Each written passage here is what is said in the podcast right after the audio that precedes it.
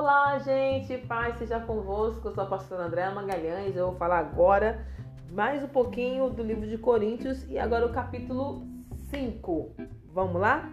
Do versículo 1 ao versículo 4, o apóstolo Paulo vem descrevendo algumas situações que aconteciam dentro da igreja de Corinto. Ele fala de um certo homem que estava tendo relações sexuais com a sua madrasta e falava das imoralidades que estavam acontecendo. E ele mostra com toda veemência que ele era desaprovado, que não havia espaço para esse tipo de situação dentro da igreja.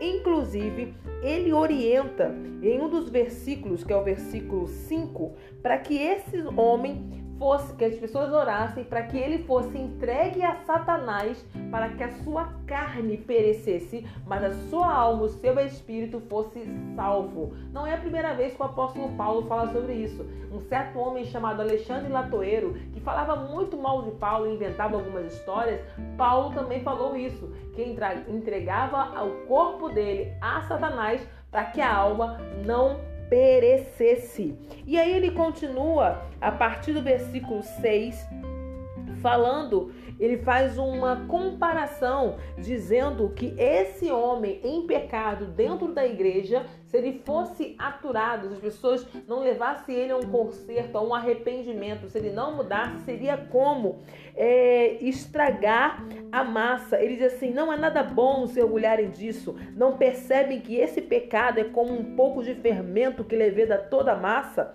Ou seja, ele está dizendo assim: há um fruto podre no meio de vocês, aceito, sem se haver conserto, sem ninguém falar nada, sem ninguém chamar atenção vocês estão estragando tudo. E entenda que ele não está falando que ele, como pastor, né, ou a, só o dirigente que deveria falar com esta pessoa, mas ele falando para a igreja inteira entender que eles tinham a responsabilidade de chamar a atenção desse irmão e arrancar do meio deles o pecado.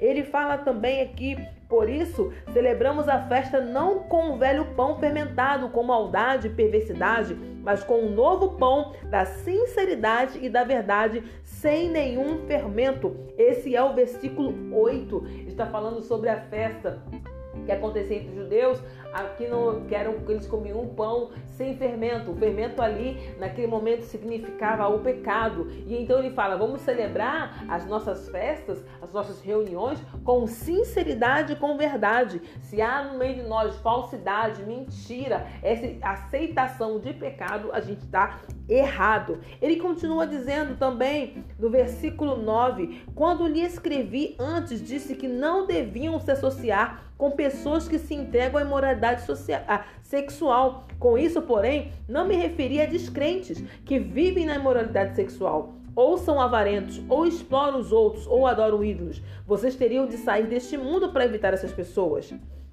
Então, ele está falando, ele começa aqui no versículo 9 e 10, que quando ele fala para as pessoas não se associarem a quem está em pecado, ele não está falando das pessoas que não são crentes, que não conhecem a Cristo. Ele está falando de gente dentro da igreja. Porque não tem como você sair do mundo, né, e parar de falar com gente que peca. Né? Tem um monte de gente por aí, não tem como você parar. Mas ele falou, dentro da igreja, se você sabe que alguém está em pecado e essa pessoa não quer se converter, essa pessoa não quer mudar, você não deve andar com ela, porque ela conhece a palavra. E ele continua assim, ó.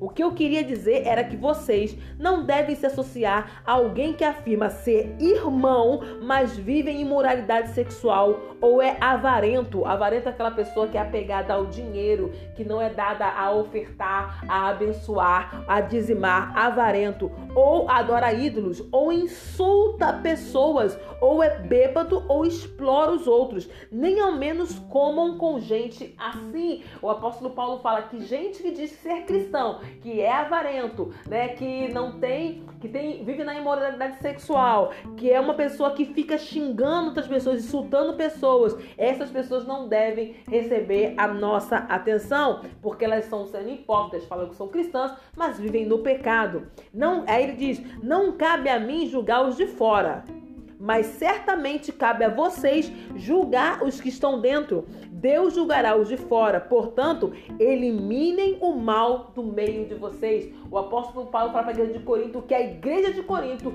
tinha que colocar os pingos nos is. Não podia deixar pessoas que estavam andando em pecado que não queriam se converter, dizerem que eram cristãos e ficarem no pecado, não podia se associar a essas pessoas, que era dever da igreja colocar os pingos nos is. Esse capítulo é muito forte. Bom, espero ter te abençoado. A gente chega depois no capítulo 6. Deus te abençoe.